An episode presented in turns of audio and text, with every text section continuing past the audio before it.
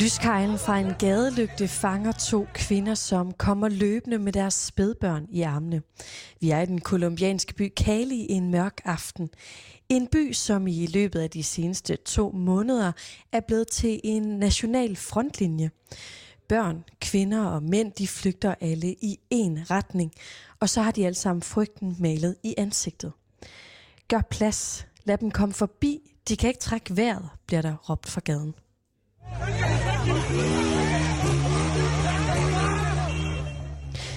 En kvinde med et spædbarn løber hen mod en scooter, som hun sætter sig op bagpå.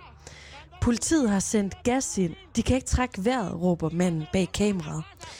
De her mennesker de har for længst rundet dag nummer 50 i den landsdækkende strejke. En strejke, som ikke bare handler om politik, men om liv og død. Den her aften i Kali, der blev strækken mødt af politiets tåregas. En anden aften, der var det med skud, der dræbte folk.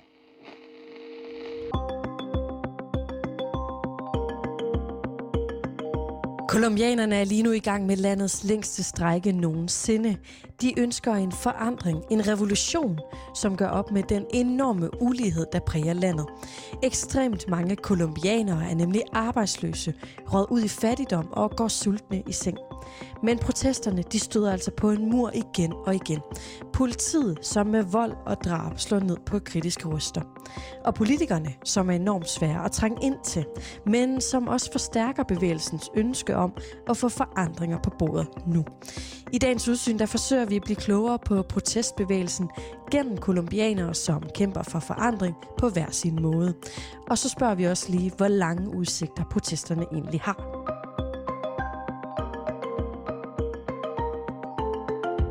Det her er Udsyn med Sofie Ørts.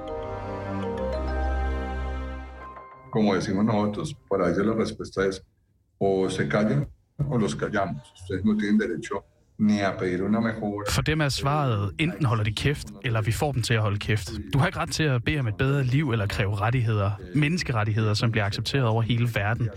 Og det viser, hvorfor flere og flere mennesker har tilsluttet sig mobiliseringen.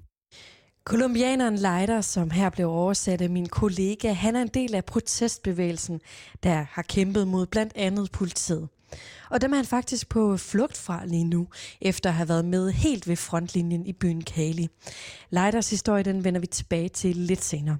Først så skal vi lige høre fra Sofie Geisler, der er antropolog og international konsulent bosat i Mexico City, hvorfra hun har holdt skarpt øje med Colombias uro. Og derfor så kan hun også lige give os en forklaring på, hvad der egentlig har udløst landets historisk lange strække. I starten af april der fremlagde regeringen et nyt forslag, som var en slags øh, økonomisk reform, der skulle være, som satte priserne på det, man kalder en basiskurv, basiskur, kalder man det på, på spansk, som er simpelthen alle basisvarer, som øh, for folk, altså fødevarer, øhm, øh, der skulle lægges en ekstra skat på, på alle de ting.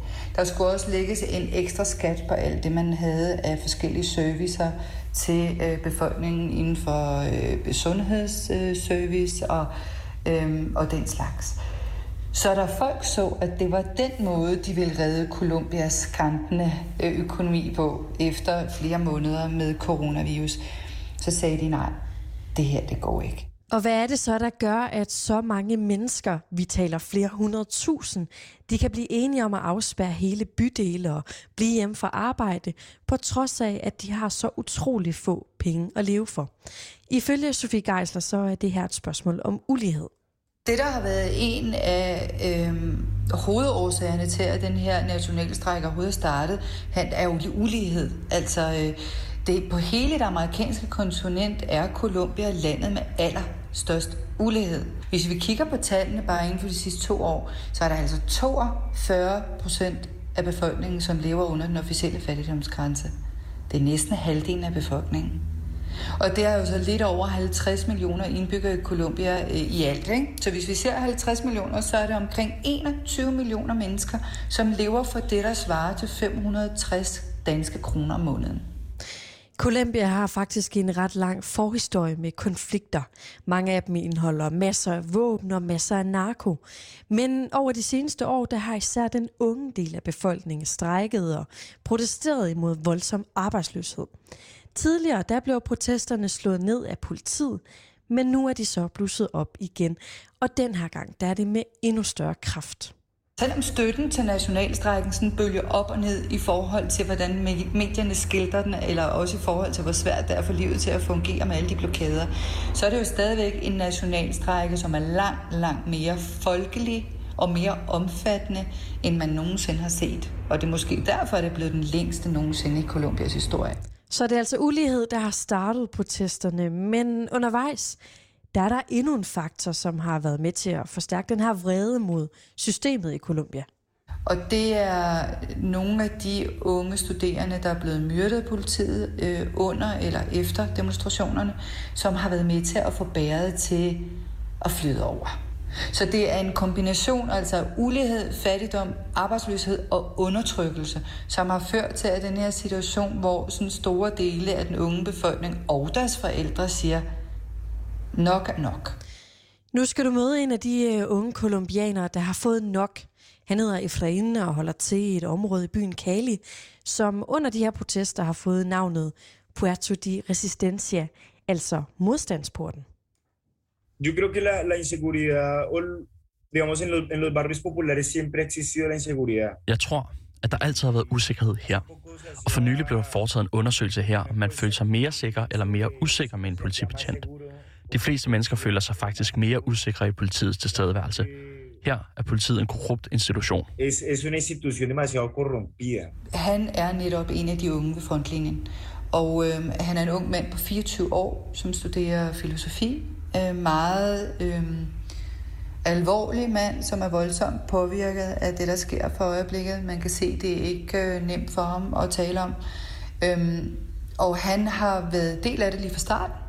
Og øhm, han deltager i mange forskellige aktiviteter, altså lige fra møder i, hvordan strategien skal være, hvad det skal de gøre næste gang, øh, og for forsvar af positionerne i frontlinjen og logistik omkring de sårede unge, som der er hver dag, øh, mange sårede. Øh, men han er hovedsageligt medansvarlig for det, de kalder modstandsbibliotekerne. Modstandsbibliotekerne. Det er tidligere politistationer, som i dag er blevet omdannet til en form for kulturhus, en form for opholdssted for unge kolumbianere som Efrain. Noget af det første, der skete øh, under de her øh, de, de første dage i nationalstrækken, det var, at de unge indtog øh, de her lokale politistationer. Øhm, ifølge regeringens egne opgørelse er der indtaget 320-325 af den slags lokale politistationer rundt omkring i hele landet. De har vist ikke selv vel ud med, hvor mange der er. Så har de indtaget dem, og så har de øh, øh, fået forskellige kunstnere, lokale kunstnere, til at komme og male dem og gøre dem i stand. Og så har de øh, fået donationer øh, rundt omkring for hele landet med bøger. Og så har de åbnet det som øh, biblioteker, hvor børn og unge, som ikke har adgang til øh, offentlige institutioner, eller som ikke går i skole, kan komme over og læse, komme over og være, øhm, og som kan komme over og snakke. Og så laver de en lang række forskellige kulturelle aktiviteter øh, i løbet af dagen. Lige fra fælles madlavning til øhm, fejring af forskellige oprindelige folks øh, helligdage og den slags ting.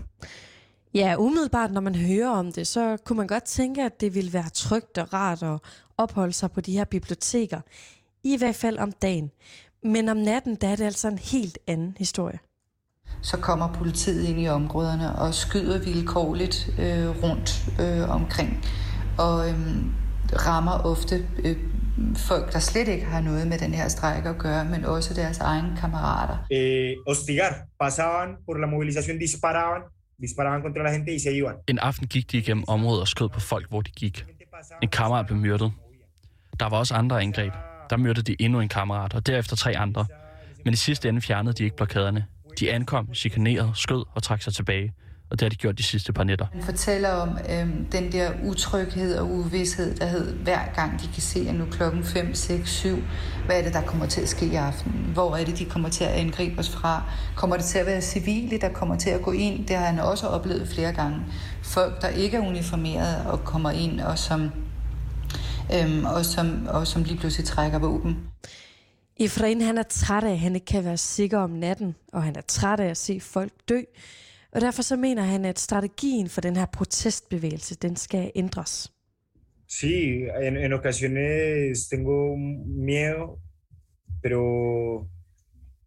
me abriga también la, la, la compañía de, de compañeros y compañeras. Creo que... Nogle gange er jeg bange, men mine kammerater beskytter mig også. Jeg tror, at når vi står sammen skulder ved skulder, hjælper det os. Vi mener, at livet er det vigtigste. Vi ønsker ikke mere død. Vi ønsker ikke mere død.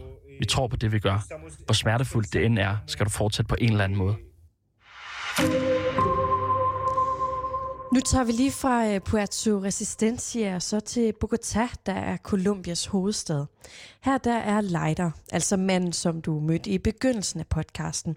Ham, som er på flugt. Han har simpelthen været nødt til at gå under jorden. Yo, yo en lo personal estoy esperando a ver si puedo volver a mi ciudad, porque pues obviamente quiero ver a mi familia, quiero ver a mis gatos, Personligt venter jeg på at vende tilbage til min hjemby, fordi jeg naturligvis gerne vil se min familie. Jeg vil se mine drenge på frontlinjen, for der er flere, der er døde, og det er så svært at vide, at de bliver dræbt, og ja, jeg er der ikke. Leider er på flugt, fordi han er en af dem, der har stor betydning i organiseringen af frontlinjen i Cali, øh, i en af de største byer i Colombia, der hedder Cali. Og han er ja, en af hovedorganisatorerne af frontlinjen og hvordan den skal forsvares. Og så er han også en af dem, som, øh, som, som er ansvarlig for øh, forsynelser. Og så er den 39-årige Leider en af de få personer i den her protestbevægelsen, som rent faktisk har tur at stille sig frem i medierne for at fortælle om den uretfærdighed, de oplever. Men det viser altså at være en uh, ret dårlig beslutning. Da han accepterede et interview af medierne, gik der ikke lang tid før, at han fortalte, at han begyndte at få trusler fra forskellige politikere øh, og forskellige magtfulde personer i øh, Colombia, som, øh, som troede ham på livet. I modsætning til Efrain, som mener, at protestbevægelsen den snart burde finde en anden strategi, så synes Leider, at der skal kæmpes. Lige indtil den dag, hvor politikerne de beslutter sig for at skabe reelle forandringer i landet. Og han mener simpelthen, at, øh, at der er ikke nogen grund til, at man afslutter den her strejke, med mindre at, øh, at man får nogle faste, hvad skal man sige, altså nogle faste aftaler med regeringen, og at, at politik, hele deres måde at håndtere socialpolitik på, bliver radikalt anderledes. Og for sit eget vedkommende, så har Leider en plan. Han skal tilbage til fronten i Kali, hvor han igen skal kæmpe sammen med sine kammerater, koste hvad det vil. Yo personalmente, yo tengo muy claro que si tengo que morir, me muero. Yo eso lo tengo claro, porque Jeg er personligt meget klar over, at hvis jeg skal dø, så dør jeg. Det at leve knælende midt i den her elendighed i et land, der har alt for at kunne have et anstændigt liv, vil være som... Jeg kunne ikke leve med min samvittighed. Jeg kunne ikke leve med at se de nye generationer bo i kvarterer med sundhedssystemer, hvor de kun giver dig et dødspas, og hvor folk skal spare 30 år for at kunne få en universitetsgrad. Bo i et land, hvor folk, der stjæler millioner af dollars og får en kort fængselsdom, mens en person, der er fanget i at stjæle nogle æg for at bringe mad hjem, bliver sat 10 år i et fængsel, hvor han bor i en celle med fire andre. Altså han siger på et tidspunkt i samtalen, han siger, øh, de kan udrydde os, og vi bliver ved, og de voldtager vores kvinder, og vi bliver ved. Øh, og han siger en dag, vi er ligeglade. Vi er ligeglade med alle dem, de voldtager. Vi, de, vi er ligeglade med alle dem, de myrder. Vi er ligeglade med al den tortur, vi bliver udsat for. Vi er ligeglade, fordi der er ingen vej tilbage. Vi har ikke noget at miste. Vi fortsætter. Vi fortsætter. Sofie Geisler, nu er det gået næsten to måneder med strejke og vold i gaderne. Men der er jo stadig ikke skabt dialog mellem regeringen og protestbevægelsen. Hvorfor er det så svært at skabe forandringer i Colombia? Den ene udfordring er undertrykkelse og censur. Hele det krigsapparat, som Colombia jo har opbygget gennem de sidste 50-60 år, øh, kan jo også fungere stadigvæk nu øh, mod de unge. Den anden udfordring, det er, hvad søren gør de for at, at få regeringen til at sætte sig ned og få den dialog, som de så gerne vil have. Øh, og der håber de jo på, at der på et tidspunkt kommer et internationalt pres, øh, at der kan komme tilstrækkelig information ud, som der kommer mere og mere af efterhånden. Information ud, som gør, at man presser den kolumbianske regering til at sætte sig ned og få en dialog med dem. Og har du noget bud på, hvor længe den her øh, landsdækkende strejke og ikke mindst de her uroligheder, de kommer til at fortsætte? Jeg tror i forhold til, hvad regeringen siger, øh, der er det helt klart, at deres strategi er, at de bliver ved, indtil de bliver trætte. Øhm, og hvornår bliver de trætte? Øh, det ved jeg ikke helt ud fra, hvem man taler med. Hvis, du, hvis man snakker med Leiter, aldrig. Hvis man snakker med Efraim, så kan man godt høre, at øh, han er parat til han er parat til i hvert fald at trække øh, frontlinjerne væk og lave en anden form for social kamp. Så det er et spørgsmål om, hvor længe det fortsætter. Det er også et spørgsmål om, hvor længe kan de fortsætte med det her, uden at øh, befolkningen bliver så økonomisk ramt, både af sult, men også at deres forretninger ikke er åbne. De kan jo ikke transportere madvarer, de kan jo ikke, at der er jo virkelig, virkelig mange ting, der er gået stå i Colombia. Så spørgsmålet er jo også, hvad kan de gøre for, at de bliver ved med at vedligeholde den øh, stemning og støtte, der er i, øh, øh, i befolkningen, øh, når folk ikke kan komme på arbejde, eller i hvert fald, hvis de kommer på arbejde, så er det med voldsomt mange forhindringer. Så jeg tør ikke at give et bud på, om vi snakker om dage, uger eller måneder, men, øhm, men at det fortsætter på den ene eller den anden måde øh, op til næste præsidentvalg, det er jeg sikker på.